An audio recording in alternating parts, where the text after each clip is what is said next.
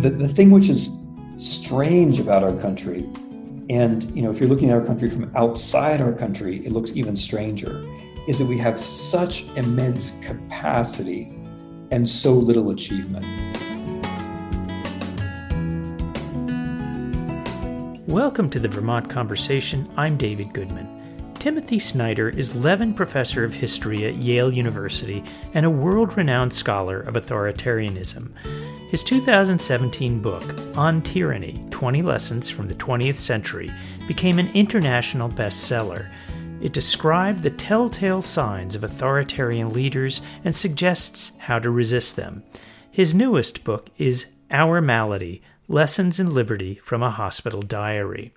It describes how last year, at the age of 50, Snyder nearly died as a result of medical mistreatment. In the book, he discusses America's failed coronavirus response and calls on us to rethink the fundamental connection between health and freedom. Timothy Snyder, welcome to the Vermont Conversation. Glad to be with you. What is our malady that explains why Americans die younger than people in 23 European countries? And today, why the US has the worst coronavirus outcomes in the industrialized world, where despite having only 4% of the world's population, we have about a quarter of the world's deaths from COVID 19. Yeah, so like, like, a lot of things, I, I had my mind around those statistics in the abstract, but they didn't really strike me until I almost died myself. And it was that experience that got me thinking that, you know, these aren't these aren't just numbers um, and this isn't just a system that's wrong it's also it's also an ethic that's wrong or it's a morality that's wrong. So you know the, the, the symptoms you name that we're we're all too close to dying too much of the time too many of us are dying for bad reasons all the time. Um, of the 200,000 or so people who died of covid in this country the vast majority of them should be alive. There's no reason why American woman who's pregnant would be safer in 40 other countries than she would be in, in, in the US. Those are the symptoms. And then we can say, okay, what's the system? And the system's commercial medicine. That's, that's I think, the systemic problem that our, our bodies have become part of the market. You know, the mar- market can be a good thing when we're getting objects by way of the market, but when our body becomes part of the of, of the market, that means that what happens to us on a surgical table or in a waiting room or in an ER ends up depending on what makes sense financially for other people who don't care about you and don't care about your health. And so then what's the evil? I mean, the evil, I think, is not thinking about this in terms of our freedom. I think that's the evil. That in the US, we think about freedom as just being for markets, or we think about freedom as being able to say the thing we're feeling at one moment or another. But the evil is not thinking that we all have bodies and that none of our other freedoms actually make sense if we don't include those bodies in our, in our discussions about freedom. Um, that we would all be healthier and freer if we all had access to, to, to health care. And the, the evil is breaking us down, telling white people that they should go it alone and be tough and independent. And by the way, only the, the black people and the immigrants would exploit healthcare if we if we gave it to them. Um, the evil is the thing which tells us, okay, if we have better insurance than other people, then we're doing okay, even though we don't, even though we're not. If we have better insurance than other people, we're still doing badly. We're just doing less badly. So when I talk about our malady, I mean the symptoms that you describe, but but I also mean a political evil that's around them, which I think we have to be able to name and, and resolve. And what is that political evil? Let's let's start with inequality of wealth we're in a country where the thing that we call the American dream hasn't really been true for about 40 years. We're in a country where inequalities of income and wealth have been growing for the past 40 years to the point where the very wealthiest people in this country are no longer really living in the same society as everyone else. And that's a problem because it means that in a pandemic or even in an everyday situation, those people aren't thinking about the condition of the country in general because it's not their condition anymore. But even if we put the very, you know, the very wealthy aside, because of inequality, you know, you might have healthcare X and I have healthcare Y. And let's say your healthcare X is a little better than my healthcare Y. You know that and I know that. And that's poisonous. It's poisonous that if both you and I have the same condition, you think you should go ahead of me because you've got the better healthcare, because you have a little bit more money. And the truth is every American like knows this in their bones that that's the way that the system works. And that's that's something that I would call evil because it puts us at each other's throats at precisely at the moment when we all are most vulnerable, which is when which was when we're sick, when we need help. So that's that's inequality. Another part of the evil is racism. In order to have decent forms of care for everyone, we have to agree that we all have a right to them. The moment that we say, no, no, we can't have health care, for example, because black people will abuse it, the moment we do that, that means not only are we locking the black people out, but we're also locking ourselves out. Um, we're making sure that everybody does worse off, and so that's that's another part of the evil. But for me, like the, the the fundamental part of the evil is what I tried to suggest before, which is that we are being we're being fooled i think in, in our discussions of freedom um, we've gotten we, we use the word freedom a lot but we've been trained to think about freedom in such a narrow way that it ends up making us unfree like if I say, you know, freedom and healthcare go together, you can't be free without being healthy.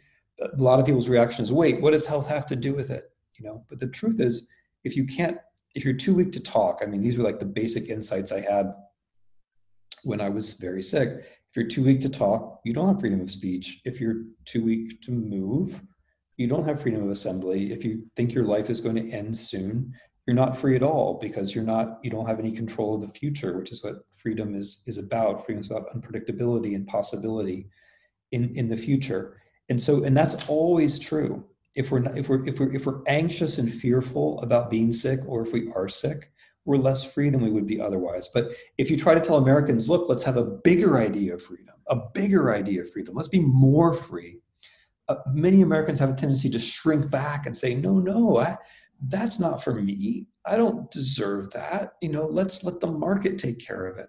For me, that's evil. You know, for me, if this country has a basic idea, it's the idea of freedom, and we should be trying to make that idea more expansive rather than less. You're an expert on the rise and fall of authoritarian regimes, and you write that tyrants view malady as an opportunity. Do you think that's true for President Trump? And and why would he not fear the backlash from 200,000 dead Americans and rising?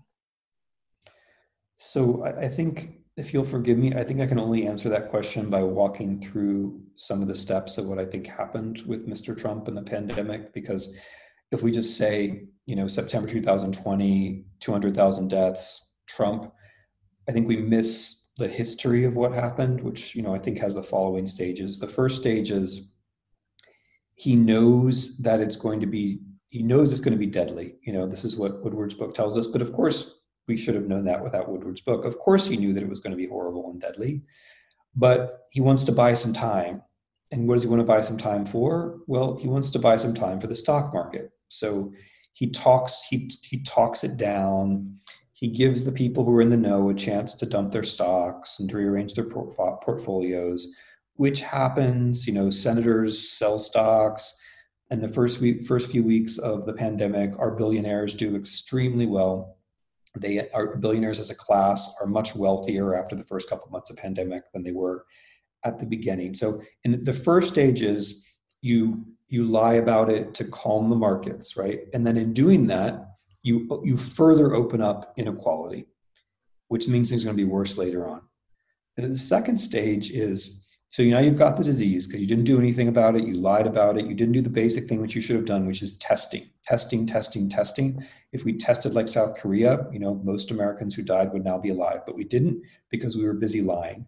So so now you didn't test, you lied, you got the disease, but it's worse in New York City, and that's stage two. So what do you do? You say, well, there's not going to be a federal policy. So every other country in the world has a centralized policy, but we're not going to have one. We're going to farm it out to the governors and then we're going to blame the governors. And this seems like a politically clever thing to do if you're, of course, totally heartless, because you can then just say, well, look, these Democratic governors in places like Washington and New York, they're failing. So we're going to let those people die, and then we're going to blame the governors, and that's going to be a political victory for us. That's the second stage.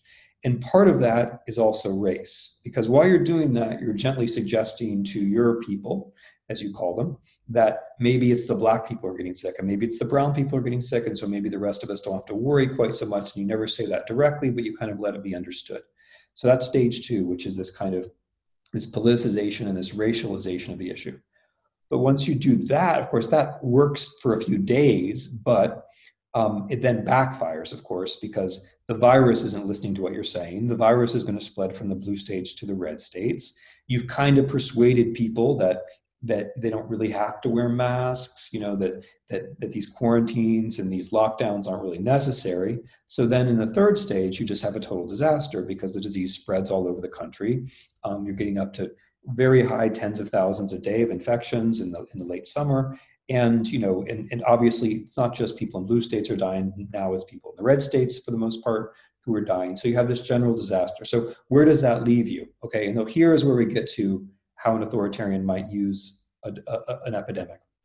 Obviously, if Mr. Trump is just let's if Mr. Trump's just a normal Democratic politician, he's got a big problem um, because he's lost popularity with this. I mean, you know, letting 200,000 people die for no reason is generally not considered a good move.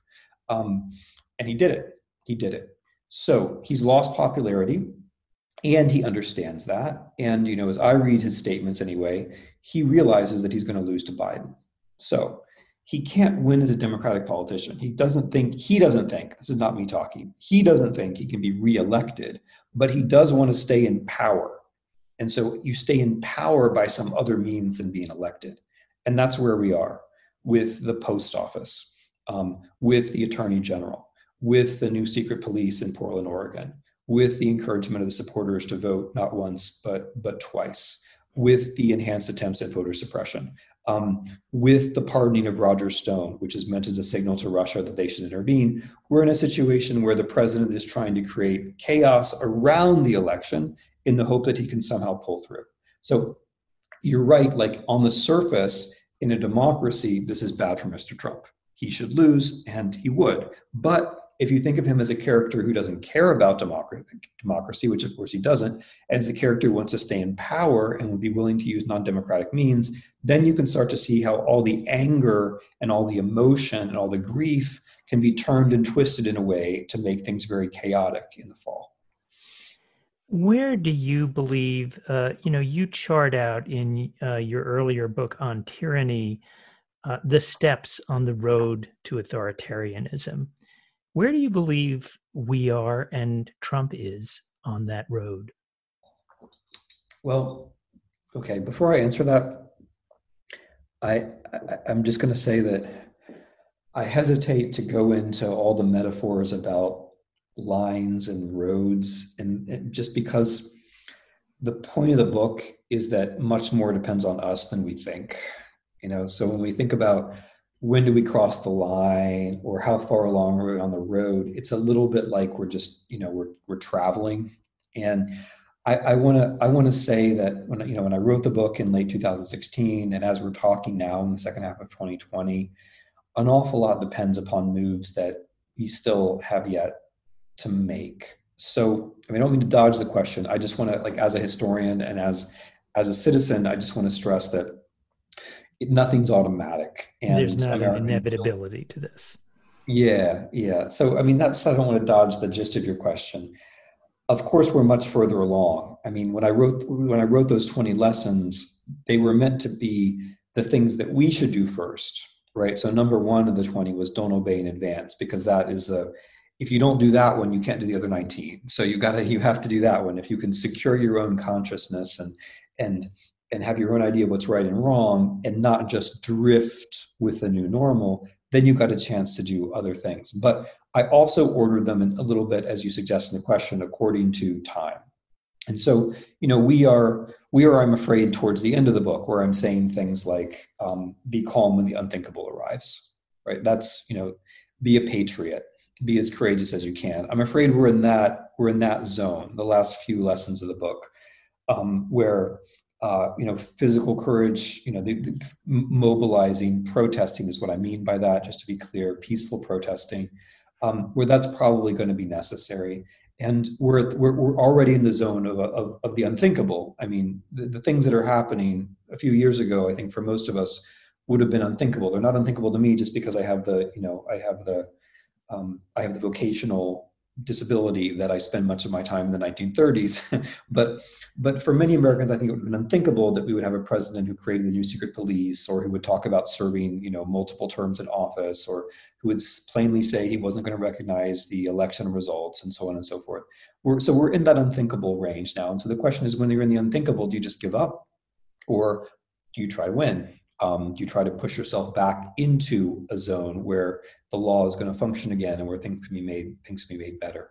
So we're we're we're I mean, we're most of the way along. I mean that these elections, I mean, or I mean, these elections and the events around the elections in November, I think, are a tipping point for our country. Um, I think things are not going to be the same. Um, I think things are going to be very different in early 2021 in one direction or another what would American authoritarianism look like in the, the various thing, you know, uh, modes of authoritarianism that you've studied? What do you think it would look like here? Well, we don't have to. I mean, we don't have to speculate about that. There's a there's a you know there's a discussion going on among some of my colleagues where people say, you know, how can you talk about fascism or um, how can you make comparisons with with with the Soviet Union? How can you make comparisons at all? After all, America's America, and we're special. And I don't get that at all. I mean, I like America is special to me because it's my country and I love it. But it's not my, it's not special in the sense that I think it's out of bounds of normal history. I don't think Americans are better or worse than other people, or more or less vulnerable, more or less susceptible to um, various kinds of of political evil. So I think uh, you know American authoritarianism. We don't, you know, I start from Germany and Soviet Union and from Eastern Europe because that's what I work on as a historian. But your question is a really good one because American authoritarianism would, of course, look like America, right? Um, American authoritarianism is going to be is going to have is is, is going to is going to be about um, you know there's going to be some Protestantism in there. Um, there's there's going to be there's going to be a lot of the flag in there. Um, the, the, the, the, American authoritarianism is going to have the things that we already have in America, but, but more, right? American authoritarianism is going to have anti-black racism in it um, because that is that's the essential way that our democracy has been curtailed, not just for black people, but for white people over over the generations. I mean, black people directly, but also white people indirectly. American authoritarianism is going to be about pain um, because we are a frontier society where the basic lesson of our history is that if you're willing to take risks and suffer, you're going to get something for it. And now the frontier is closed. Um, now this now even small farming is very hard. Um, even those factory jobs are fewer and far between. Suffering doesn't make as much sense as it used to, but there's still a lot of suffering. Um, one thing which is particular about America, when you compare American authoritarians like Mr. Trump to other authoritarians, other authoritarians are usually pretty happy trying to give their people the welfare state. I mean, they're happy to, do, you know, to, to build some roads, to distribute some goods, or at least make a show of doing that. What's special about America, I mean, I think special, is that our, our authoritarianism is going to deliver the pain. We're going to make people live shorter lives. We're going to have more women die in childbirth. We're going to have more people. If there's a if there's a pandemic, you know, by God, we're going to have the most people die of anyone. That's what we're going to do. That's what our authoritarianism is going to look like. Um, and then we're going to tell the authoritarians are going to tell the Americans what the pain means. It's going to be it's going to be an economy of pain. That's I think that's what's special to America is that we've got this suffering built in, and the wizard of American authoritarianism is going to be the wizard who knows how to work magic with that with that suffering. Which is, by the way, that's that's I mean I'm not I'm not speculating now. I think I'm describing let's go back to, and if you're just joining us, we're speaking with uh, Timothy Snyder. He's a professor of history at Yale. His latest book is Our Malady Lessons in Liberty from a Hospital Diary. Um, one of the things you talk about in Our Malady is uh, this issue of scapegoating. So, this talk of a China virus, how it may have been, uh, de- you know, coronavirus was supposedly deliberately unleashed by China, according to Trump.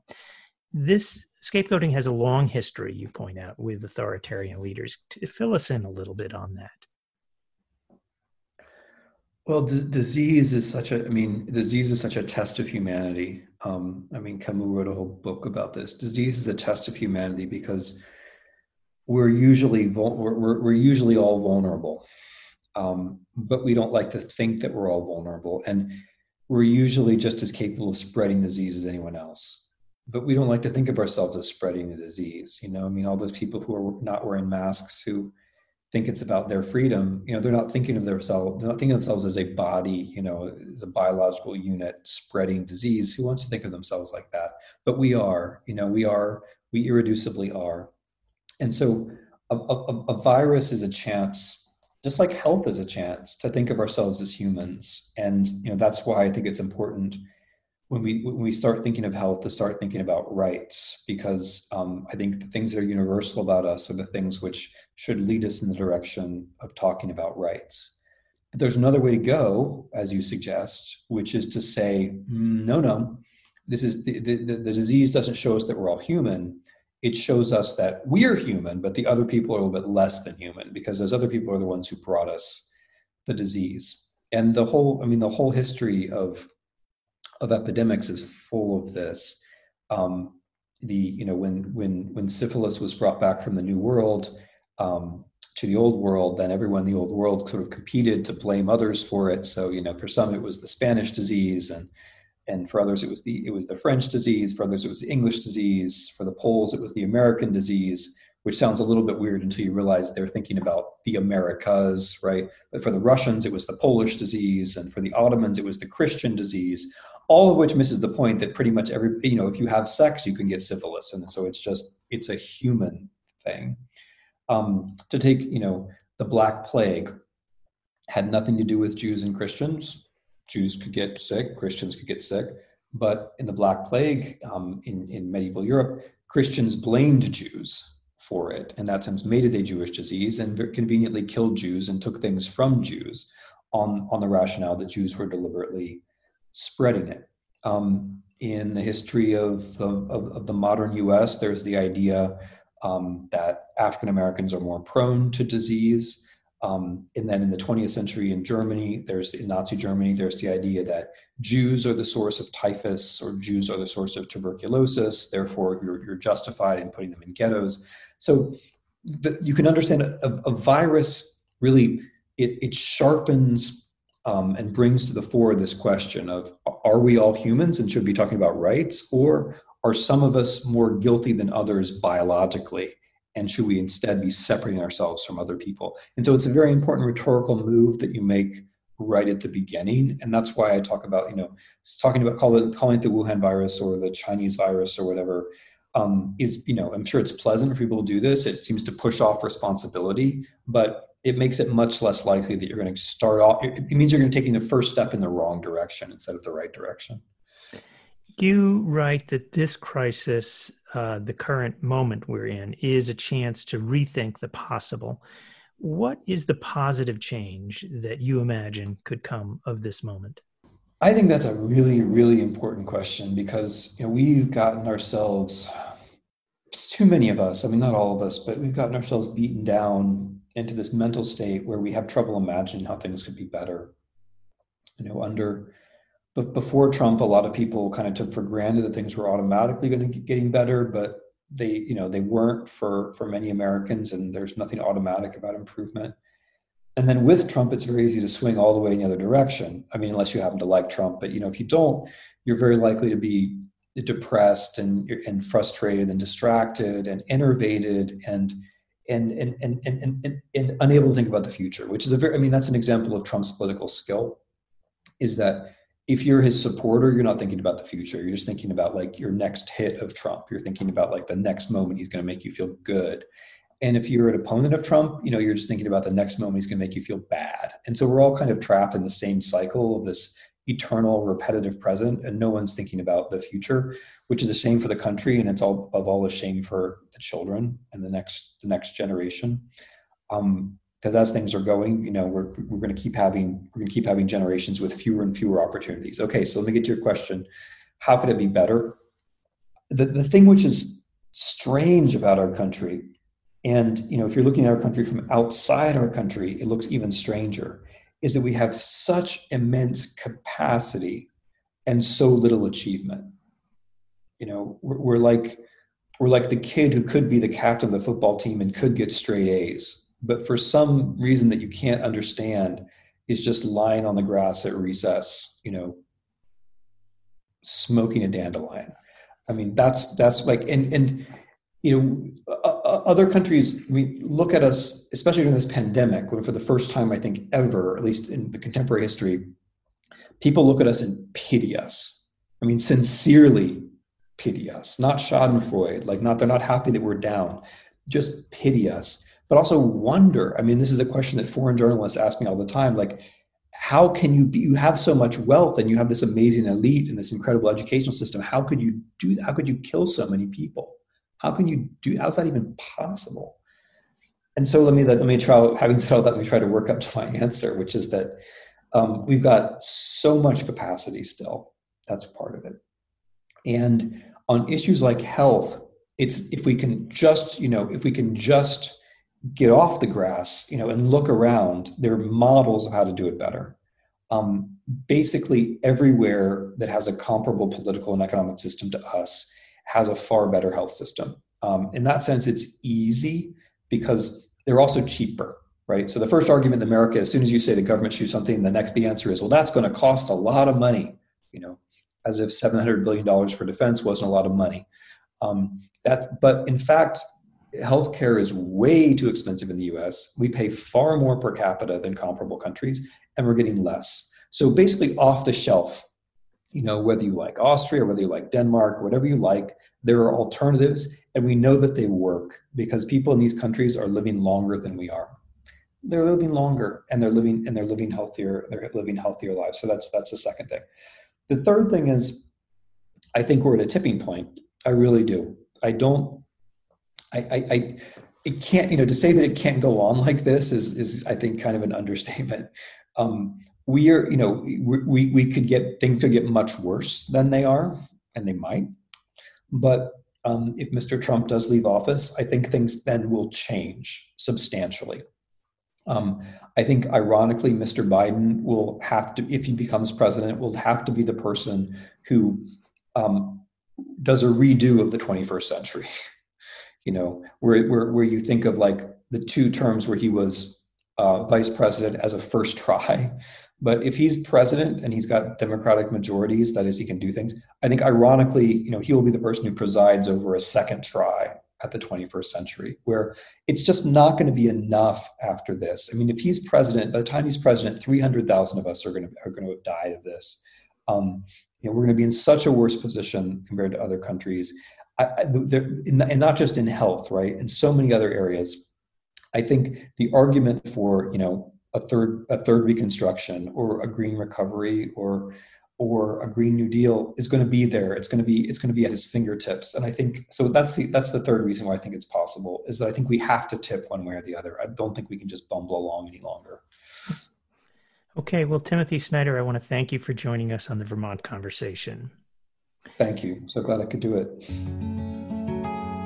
Timothy Snyder is the Levin Professor of History at Yale University. He's the author of On Tyranny 20 Lessons from the 20th Century, and his latest book is Our Malady Lessons in Liberty from a Hospital Diary.